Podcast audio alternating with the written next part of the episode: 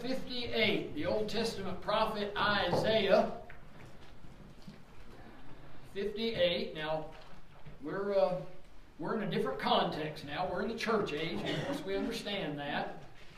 But there are a lot of things in the Old Testament that have a great spiritual application in the New Testament. It may be figurative, but there's some great truth to it. And the Apostle Paul certainly applies some Old Testament things figuratively and spiritually, and we'll, we'll do that some today. Isaiah 58, the Bible says, Cry aloud, spare not. Lift up thy voice like a trumpet, and show my people their transgression, and the house of Jacob their sins. You know, under the Old Testament, while they were still under the law, they were very much dealing primarily with Israel. That's God's chosen people when the church age is over, and it looks like it's coming very near to the end, doesn't it? When it's over, guess what the Lord is going to be concerned with? Israel. You know what the tribulation period deals with? Israel. You know who will be um, the most prominent nation through all the millennium?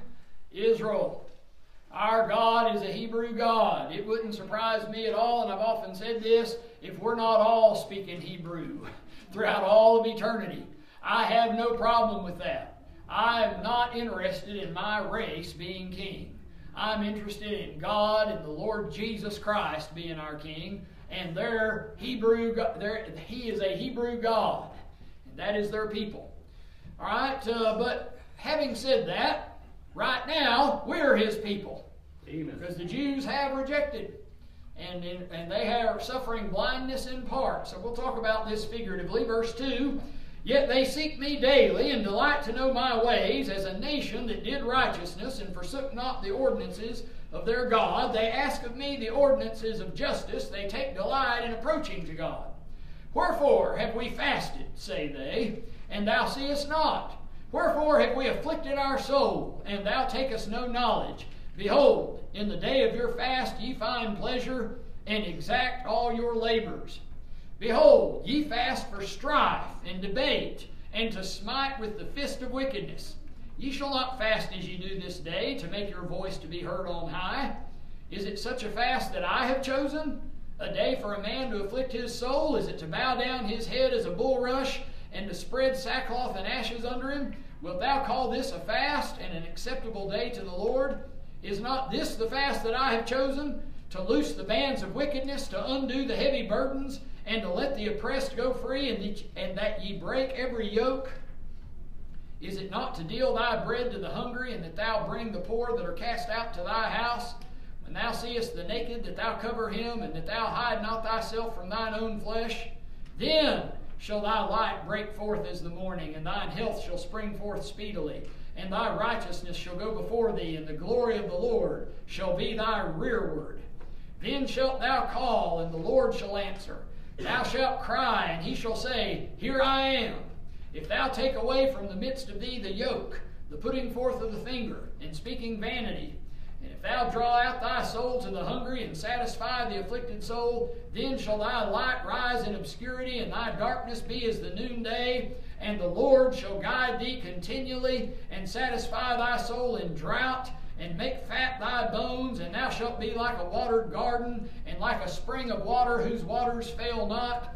And they that shall be of thee shall build the old waste places. Thou shalt raise up the foundations of many generations, and thou shalt be called the repairer of the breach, the restorer of paths to dwell in.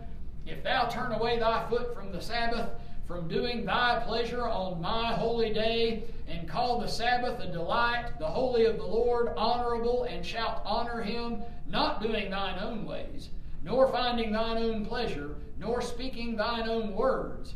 Then shalt thou delight thyself in the Lord, and I will cause thee to ride upon the high places of the earth, and feed thee with the heritage of Jacob thy father, for the mouth of the Lord hath spoken it. I want to preach this morning on the heritage that feeds us and how you can live up to it. Dear Heavenly Father, I pray that your Spirit come down now and bear witness to the truth of your word. And Lord, your word is truth. Your word is everything we need. It is all the nutrition we need. It is all the sustenance we need. It is all the power we need. It is all the protection we need. It is every weapon we need spiritually speaking. It's, it's everything we need. God, I pray for it to sink in. I pray for us to get the concepts. I pray for us to get the principles. I pray for us to get the exact words. I pray for us to get just all the good that there is from it. I pray, Lord, that we not only get our brain straightened out, but I pray that we get our spirit and our attitude straightened out. Sometimes that's even more important. Lord, I pray that you'll help me to learn from the things that we teach and preach this morning. In Jesus' name I pray. Amen. Amen. I want to say this morning that God's people are clearly told how to maximize their wonderful heritage. Now, I'm preaching to some people that you've heard some Bible believing Baptist teaching and preaching that is good, and that most people have not heard. We're in a part of the country that is saturated with good Bible teaching and preaching uh, compared to other places in the country and other places in the world. And I'm not speaking of myself. I'm, those of you with any age on you, you'd come across Bible believing, teaching, and preaching before you came across me. And we're blessed with that stuff. And praise the Lord for it. And God help us never to take it for granted. But the Lord Jesus talks about the Word of God being made of none effect. Wouldn't that be a tragedy? Wouldn't it be a tragedy if you had the greatest treasure this side of heaven, the Word of God, and it was rendered of no effect in your life? And now, I don't think that the people under the sound of my voice are in danger of that. I don't think the Word of God is going to be of no effect in your life, but I will say this I think it can't have nearly the effect that it should unless we live up to it in some important ways. Now, number one, you got saved. You're not going to hell when you die. You're going to live in heaven forever with the Lord Jesus. If you if that's all you got, if you stop right there, what in the world kind of price would you put on that? Amen. But it can get so much better than just that. And I want to tell you today how to maximize this wonderful heritage that you and I enjoy, these wonderful blessings that we get out of the Word of God. First thing I want you to notice is the context, the people to whom he is speaking. He is speaking to my people. He says, Show my people their transgression. He is our God. We are His people. Now, I've already mentioned that uh, He's talking to the Jews here, literally and historically. But you and I in the New Testament, now that they have rejected and that there's blindness in part, if we're saved and we're uh, joint heirs with the Lord Jesus Christ, we're His people. Amen. You know that William brought his friend Alex today. I'm not related to Alex. I didn't know him before. But because he and my William are friends, if I see that Alex needs anything, I'm going to do my best to take care of Alex. you know why? He's friends with my son. Let me tell you something. If you have trusted the Lord Jesus Christ as your Savior, and that's your best friend, and God the Father looks down and sees you with a need, you're in the family. You've been adopted, and you know all those great doctrines that we talk about. So, even though he's speaking to Israel, there is a real New Testament sense that, brothers and sisters, we are his people. Amen. Praise the Lord for that. We are his people in that he is our God. We are his people in that we honor him. Amen. Verse 13 says, If thou turn away thy foot from the Sabbath, from doing thy pleasure on my holy day, and call the Sabbath a delight, the holy of the Lord, honorable, and shalt honor him. Are you here today and do you honor the Lord? If so, you're his people. That's a great thing. I sure hope you honor him. Mm-hmm. Now, we're not under the Old Testament law. We're not under the, the law of the Sabbath. I don't believe anybody here has to keep the Sabbath. But I do think it's a good thing to give things to God, don't you? Yes. And if you decide to take a day of the week and give it to God, although you're not under the Old Testament law and you don't have to, but if you choose to, I believe that could be a real good thing. And if you want to give him something, you know what I think you should give him? The first one. Is that not the principle of the scripture? Give God the first fruits. When you get paid, give him the first 10% of it. Before you do anything else, give Him what's first. So, therefore, I think it would be a pretty good rule of thumb. I'm not saying you have to, but it'd be a pretty good rule of thumb if you wanted to give Him some time, take the first day of the week and give it to Him. Wouldn't that be a good thing? I'm not saying you have to, not trying to pressure anybody into anything, but I highly recommend giving God something, and because He's God, you know what I think it should be as a rule? The very first. That's just my opinion on things. And so it's a good way to honor God to give Him stuff, even though we're not under the Sabbath that's being talked about there in, in verse 13. I'll tell you another way that we are His people. Verse 14 says, Then shalt thou delight thyself in the Lord. There are some people in here that ask to borrow books from me because they want to study something in the Scripture. There are people that have their own books and study stuff from the Scripture, that read their Bible every day. You know why? Because they delight in God. They show up here when we're not a big church. It doesn't benefit you, maybe, in a lot of ways uh, as the world would see it, to come here. And yet you come here to hear the Word of God taught and preached, and there's not, you know, strobe lights and rocking music and uh, all the fun and, and, and entertainment that you could get at other places, and yet you come here. Well, there's no other explanation than this. You delight in some things that have to do with God. You sacrifice and take part in some outreaches that, frankly, cause some hardship and some aggravation and some. Uh, inconvenience for you. Why? Because you delight in God and doing something for Him. You love Him. You know what that tells me? We're His people. Praise the Lord. My people. All right, now what is the message that is supposed to be brought to my people? Number one, verse one Cry aloud, spare not, lift up thy voice like a trumpet, and show my people their transgression, and the house of Jacob, that is his people, their sin. So, number one, uh, to maximize your heritage, your relationship with God, stay under preaching that preaches against your sin. Amen. Don't ever go to a place that the only preaching they ever do is against, you know, the perverts.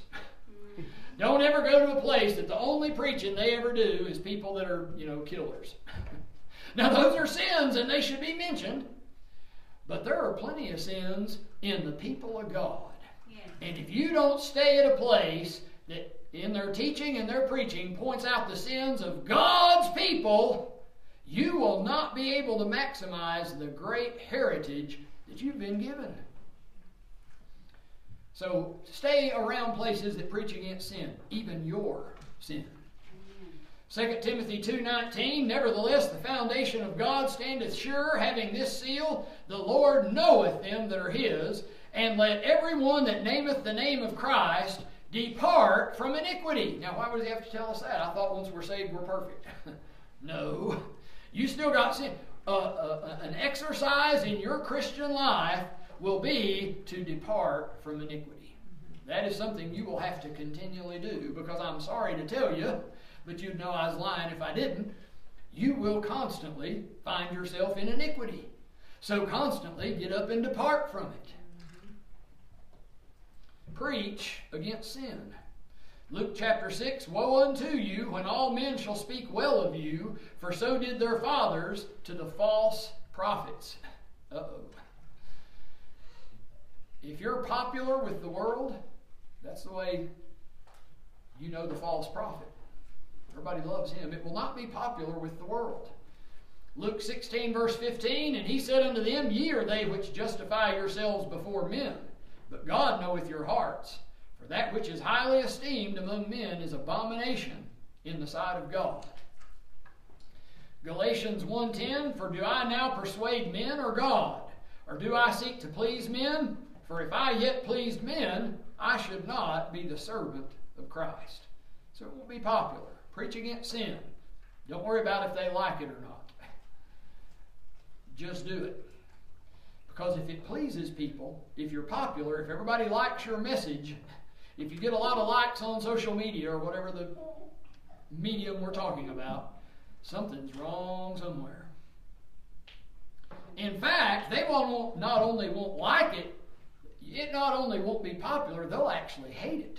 John 15, if ye were of the world, the world would love his own, but because ye are not of the world, but I have chosen you out of the world, therefore the world hateth you. That's the lot, that's the words of Jesus. I was talking to the young people in Sunday school about the Lord Jesus and what an excellent spirit he had.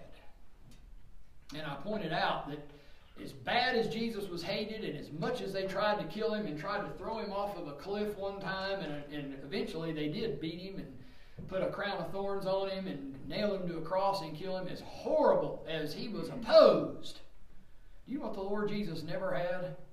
He never had one woman that gave him any trouble. Isn't that strange? I mean, were there no wicked women in the first century around there? Paul had some women give him trouble. The Old Testament prophets had some women that gave him trouble. But there was something about the Spirit of Jesus. Not one woman ever gave him any trouble. Maybe we need to go to the Word of God to find out what's right and wrong, men. But maybe we need to get our ladies to tell us how our spirit is.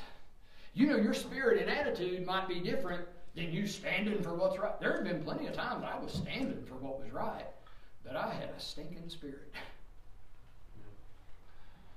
What a, what a strange thing. What an interesting thing. And yet, Jesus, who had that good of a spirit, said to his disciples, Now let me warn you, the world is going to hate you.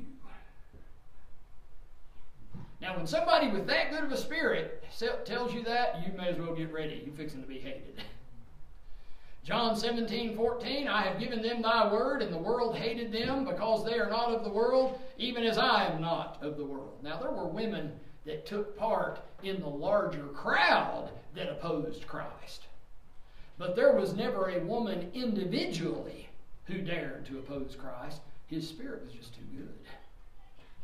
Boy, that would be a great thing if we could get our thinking and our convictions as strong as many men have throughout history, and yet have the spirit that the Lord Jesus Christ had. Boy, that'd be a great thing. We'd really have it at that point, wouldn't we? So preach against sin. It will not be popular with the world, it'll actually be hated by the world. So if you want to maximize your heritage, number one, keep a good, strong preaching emphasis. Number two, keep a good, strong discipline emphasis. What else is talked about in this passage? Well, a lot of it's talking about fasting, self affliction. What is fasting? Fasting is where you withhold something that your body wants. Listen, if you want to maximize your heritage and the blessings that God has given you, you're going to have to get good at telling yourself no. And there is hardly a better example of that than fasting.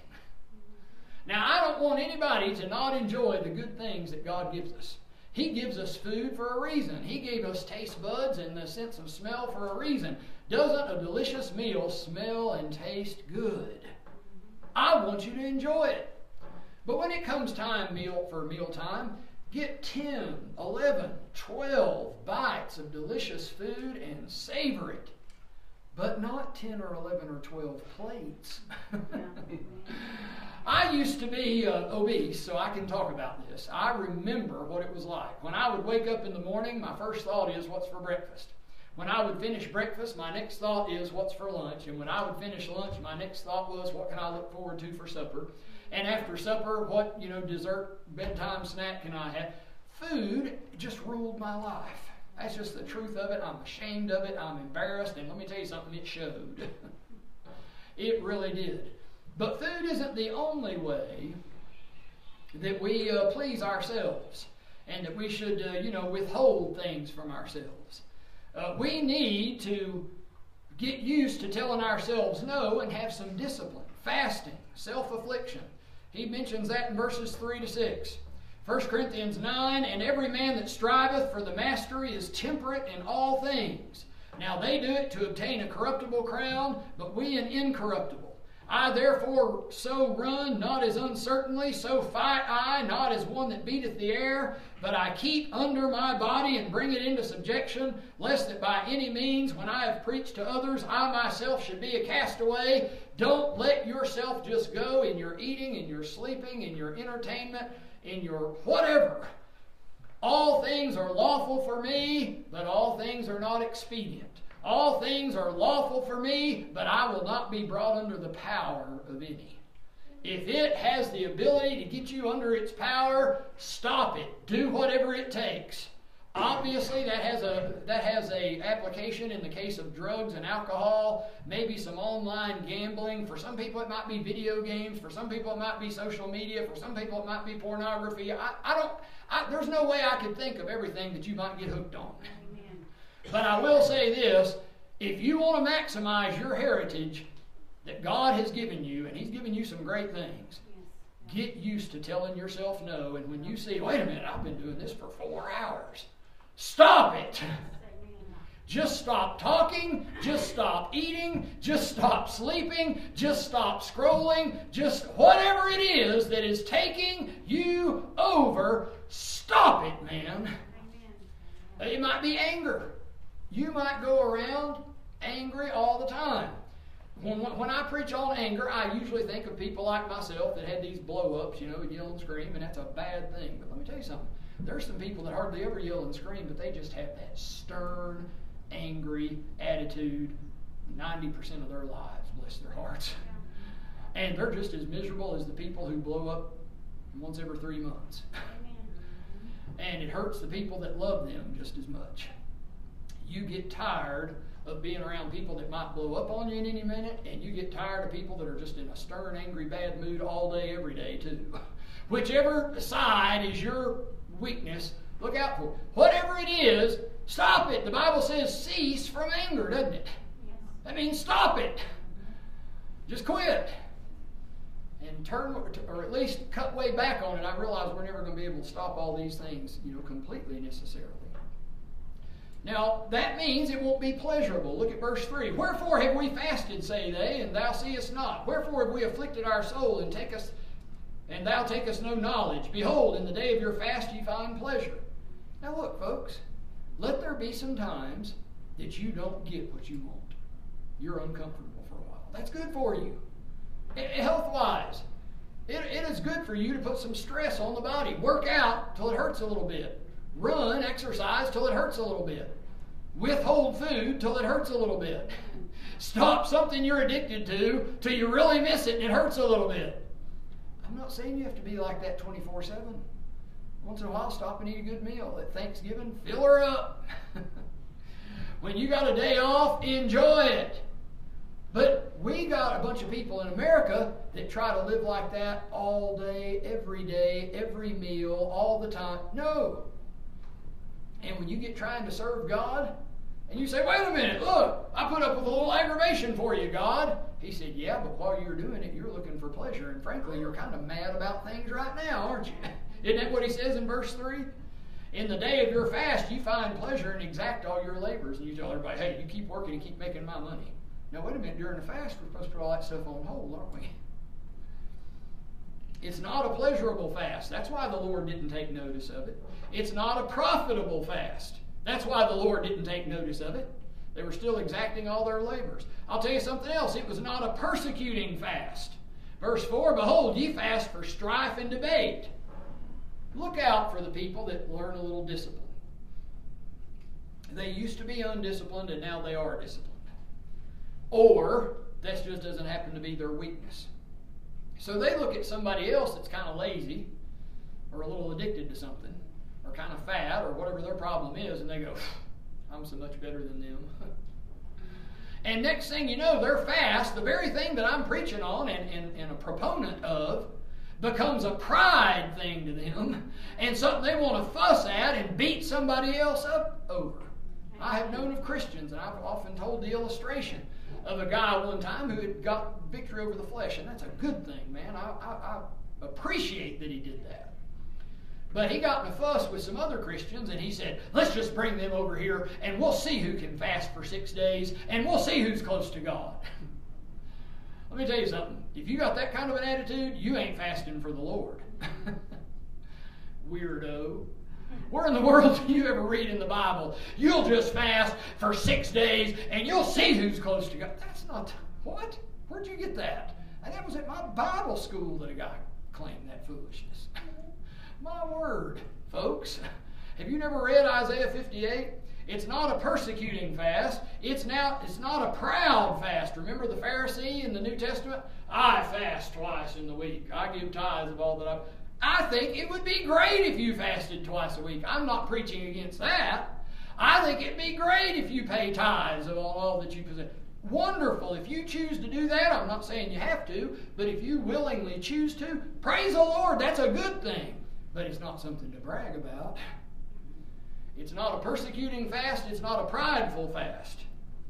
I'll tell you what it is it's a productive fast. You do something for the Lord while you're doing that. What is it? What are you doing for the Lord? Verse 6. So, first, to maximize your heritage, preach against sin and stay around preaching against sin. Number two, fasting and self affliction. Emphasize discipline. Number three, emphasize ministry verses 6 and 7. Is not this the fast that I have chosen to loose the bands of wickedness, to undo the heavy burdens, and to let the oppressed go free, and that ye break every yoke? In other words, you're a blessing to people. You help people. Do what you can to help people. Out in the highways and byways of life, many are weary and sad. Carry the sunshine where darkness is rife, making the sorrowing glad. Make me a blessing Oh, Savior, I pray, make me a blessing to someone today. Isn't that a great song? What a beautiful song. What a beautiful message. Give as 'twas given to you in your need. Love as the Master loved you. Be to the helpless a helper indeed. Unto your mission be true. Make me a blessing to someone today. Let me tell you, when a fast, when some self affliction is good and the Lord will take notice of it, not when you're proud about it, not when you're mad at God because He didn't give you what you wanted, but when you're trying to be a blessing to others in what you're withholding from yourself. Then the Lord will notice it. It frees them from sin, loose the bands of wickedness. That ties into the preaching, doesn't it? It frees them from sadness, undo the heavy burdens. Did you know you can't stop people from the trials they go through? But to a certain degree, you can go through it with them. The ladies understand this a little better than the men. The men, we just want the problem solved. Amen. Sometimes the Lord wants you in the problem. But if you're with somebody you love, it's not nearly the problem it was before. Can you think of a couple of Bible stories that illustrate this? I remember Daniel getting thrown in a lion's den, and the Lord let him have that problem But there was an angel of the Lord in there with him. Completely changed the problem. I remember three Hebrew children getting thrown in a fiery furnace. The Lord did not take away that problem from them, at least not for a while, but there was somebody in there with them. You can't get people out of the lion's den and out of the fiery furnace all the time, maybe you, in a sense, can go in there with them. And even in a bad trial, when you look up and you're surrounded by people that love you, completely changes the problem, does it not? So, therefore, you can free them from some sadness, even in a hard time, just by being with them. Another one is feeding them. He says, Deal thy bread to the hungry, there in verse 7. Befriending them. Bring the poor to thy house freeing, uh, freeing them from sin, freeing them from sadness, feeding them, befriending them, bring them to your house. You know, the Bible talks a lot about hospitality, even New Testament church age doctrine. I'm afraid we've lost that in our individual day where we're all just sitting there looking at a screen all day long.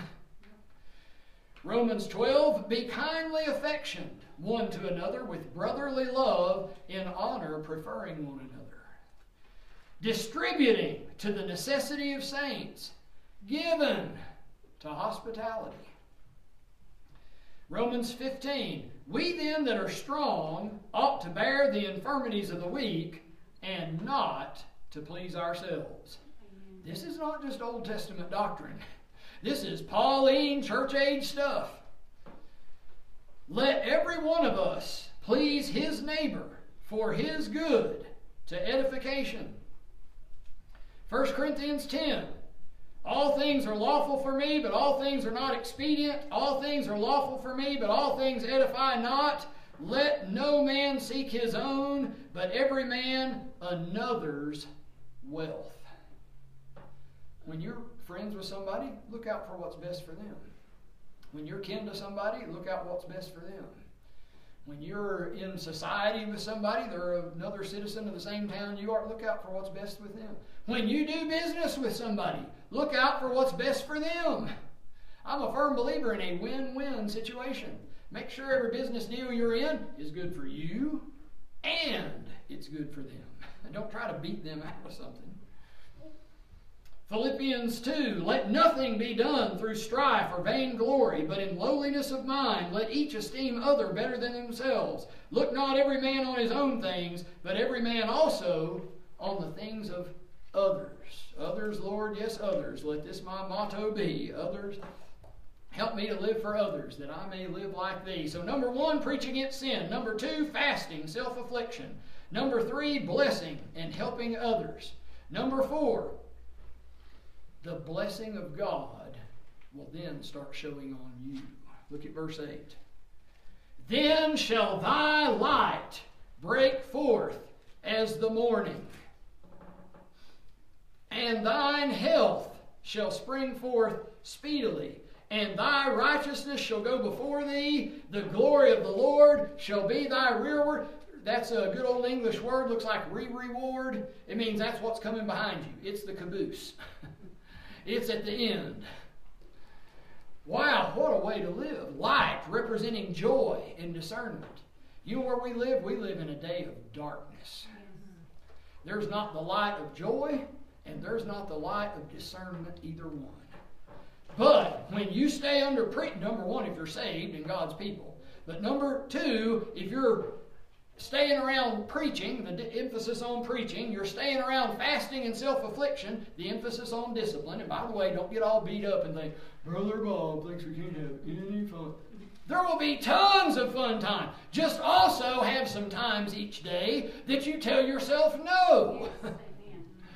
I'm all for it. Listen, you will not have to worry about Brother Bob teaching or preaching too much self affliction. I promise you, I do not go overboard on that. I'm on the couch way too much. But it doesn't hurt us to get up and exercise some, to stop eating some, to stop our entertainment some. Just exercise a little of it. You'll be far above average in this day and age. Blessing and helping others. But be sure when you do that, it's in a way that is a blessing and a help to somebody else, not just for your health. Oh, good, if I do this, I'll lose weight. Well, amen, that's good. But be sure it helps somebody else too. Blessing from God on you. You'll get light representing joy and discernment. Then health comes quickly. There are few things better for your health than you being selfless instead of selfish. If every moment is just, when can I get back to that easy chair? If every moment is just, when can I do something that pleases me? You'll get miserable. And that will affect your health. The Bible says, a merry heart doeth good like a medicine. I remember Mama, ever since I was a little boy, said, Bob, when you go around just looking for fun, fun, fun all the time, and what do I want, what do I want, what do I want, you won't be happy. But when you get up and get busy doing what you're supposed to be doing, you'll look up in the middle of it and say, huh, we're having fun doing this. and I remember when I was a little boy, my mind could not accept that. But I got up to be about a young adult and had taken on some responsibilities and things, and I was in the middle of some responsibilities and thought how what joy I had of the Lord, and the Lord remember, reminded me, you remember when your mom said, you just get busy doing what you ought to be doing, and you'll look around and realize, wow, we're having fun. and that which was so foolish to me at six or eight years old suddenly made sense to me at 26 or 28. You'll be surprised. Your health comes quickly. A merry heart doeth good like a medicine. And furthermore, glory of the Lord. Philippians 4 1. Therefore, my brethren, dearly beloved and longed for, my joy and crown, so stand fast in the Lord, my dearly beloved. For what in 1 Thessalonians 2, what is our hope or joy or crown of rejoicing? Are not even ye in the presence of our Lord Jesus Christ at his coming? You know why the blessing of God and the glory of the Lord comes on you? Because when you do this, you're acting like Jesus. Christ in you, the hope of glory. When you stay under preaching and when you discipline yourself and when you're a blessing to others, some blessings start to come in your life and some glory starts to shine on you that you don't deserve because you've lined yourself up with the Lord Jesus. All right, just a couple more and we'll close. Verse 9 and verse 11. Then shalt thou call, and the Lord shall answer, and thou shalt cry, and he shall say, Here I am. How would you like a prayer life that when you pray, God says, You rang? and he shows up. Here's what you do start maximizing your heritage. Answered prayer and guidance. Verse 11, and the Lord shall guide thee continually. Number one, you got the close presence of the Lord when you pray. This is the prayer emphasis. The preaching emphasis, the discipline emphasis, the blessing on others emphasis. Here's the prayer emphasis. You stay close to the Lord. You talk to Him. Get His presence nearby. Then you get continued guidance. Let me tell you what's going to happen. You're going to come to some situations you're not going to know what the right thing is to do. There are going to be some specifics come up, and you're going to wish you had the Lord's guidance. Did you know you can have it? Maximize the Lord's heritage in your life. And one of the keys is prayer. And we're King James Bible believers around here, and I'm sure glad that we are. Sometimes King James Bible believers talk Bible, Bible, Bible, and they hadn't prayed like they should in a long time. Now, plenty of them do too. Now, don't misunderstand. I'm not bashing my, my brethren. Some some some good Bible believing Baptists are some great prayer warriors. Some of us lack in that area, don't we? some of us don't talk to the Lord near enough. Answered prayer and guidance, close presence of the Lord, continued guidance of the Lord. He'll say, All right, you notice that spirit, there's something wrong with that spirit, isn't there? And He'll guide you, and you get sensitive to where you follow the leading of the Holy Spirit of God. And sometimes the letter of the law won't tell you that. Sometimes you're going to need the gentle prodding of the Spirit of God to tell you when He's warning you against something, and the, and the letter of the law will fail you there. You better have a close walk with the Lord. And you know, when you have that close walk with the Lord and you have His presence with you, you know what comes after that? Continual peace. Look at verse 11. And the Lord shall guide thee continually and satisfy thy soul in drought and make fat thy bones, and thou shalt be like a watered garden and like a spring of water whose waters fail not. You know what that pictures to me? Peace a garden that ain't dried up, a garden that even when a drought comes, somehow the water still gets to it. You know what that is? Peace. That's the peace that passeth understanding. That's the peace that comes with the presence of the Lord. Philippians 4 says this Be careful for nothing, but in everything, by prayer and supplication with thanksgiving, let your requests be made known unto God. And what's the promise?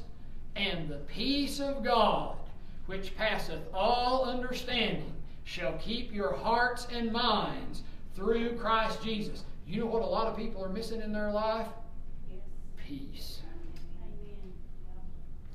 There are a lot of people with a lot of nervous fidgets. Lord knows I've been one of them.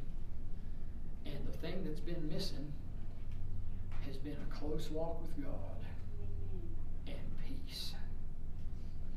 We live in a day that is full of way too much fear and anxiety. The little message I put on the radio here not long ago was you can have right leadership dis- displayed for you. And yet, when you try to step in, you realize you don't have the walk with God they did and you get fearful and you get insecure, and the next thing you're mad and fighting for your rights and telling everybody they ought to follow you, you're the rightful leader. And when you have to say it, there's something wrong. there is a peace that's missing. There is some anger that's based on fear and insecurity. I don't mean that you should not teach the, t- the verses in the Word of God that say there is a human leader, amen. You should teach them. But when you have to say it angry, somebody doesn't have peace. And that, I know what that anger really comes from. That anger doesn't come really from an anger issue at its, at its root. It comes from a fear and insecurity issue at its root. That's where it comes from. But when you stay close to God, you're hooked into the one that gives you the authority. And you have peace as you lead. Answered prayer and guidance. All right, one more. Here's the family emphasis blessings on children. Look at verse 12. And they that shall be of thee shall build the old waste places.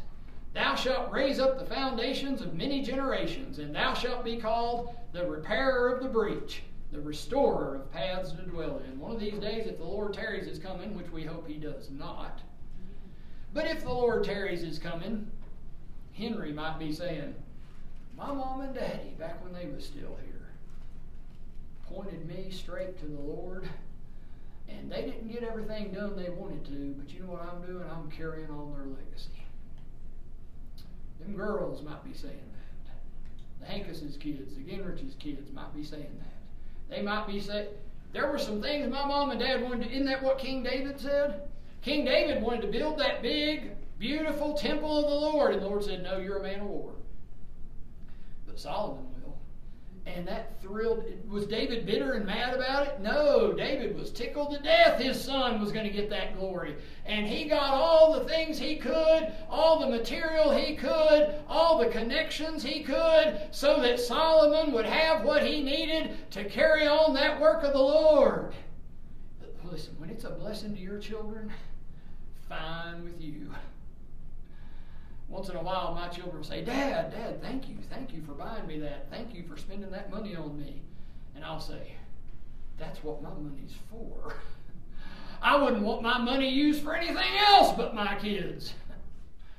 And it's a blessing when you know that your children are being taken care of. Let me tell you, you can maximize the heritage that'll bless your children.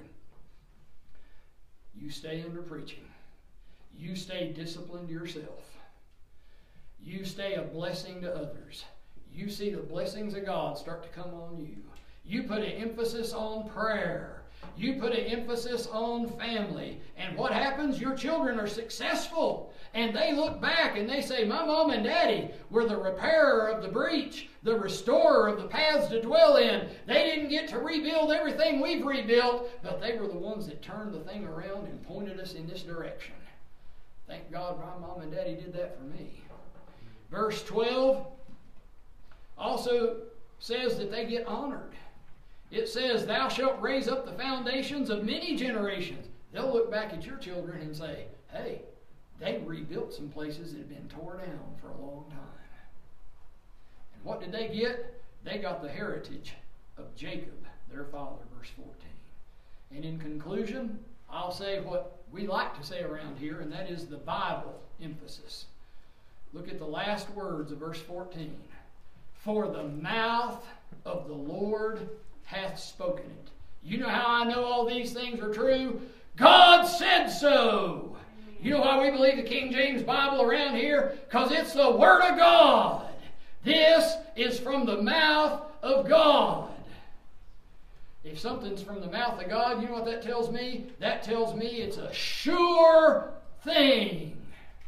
Once God says it, all argument ends. We go with what He said. Amen. We have also a more sure word of prophecy, don't we? And furthermore, it's powerful things. The things God says are powerful and life changing. Call unto me, and I will answer thee, and show thee great and mighty things which thou knowest not. The Word of God is sure things. The Word of God is powerful things. The Word of God is wonderful things. Open thou mine eyes that I might behold wondrous things. out of thy law. What have we talked about today? We've talked about how to maximize the heritage you've got. You've had some great Bible teaching and preaching if you're a Bible believing Baptist in the Bible Belt. What a blessed thing. Let's be sure that we don't make it of none effect. But even those of us that probably are not going to make it of no effect, let's make it of all the effect that we can. And it'll be a blessing to others, and it'll be, be a blessing to the children that come behind us if the Lord tarries his coming. Dear Heavenly Father, we thank you for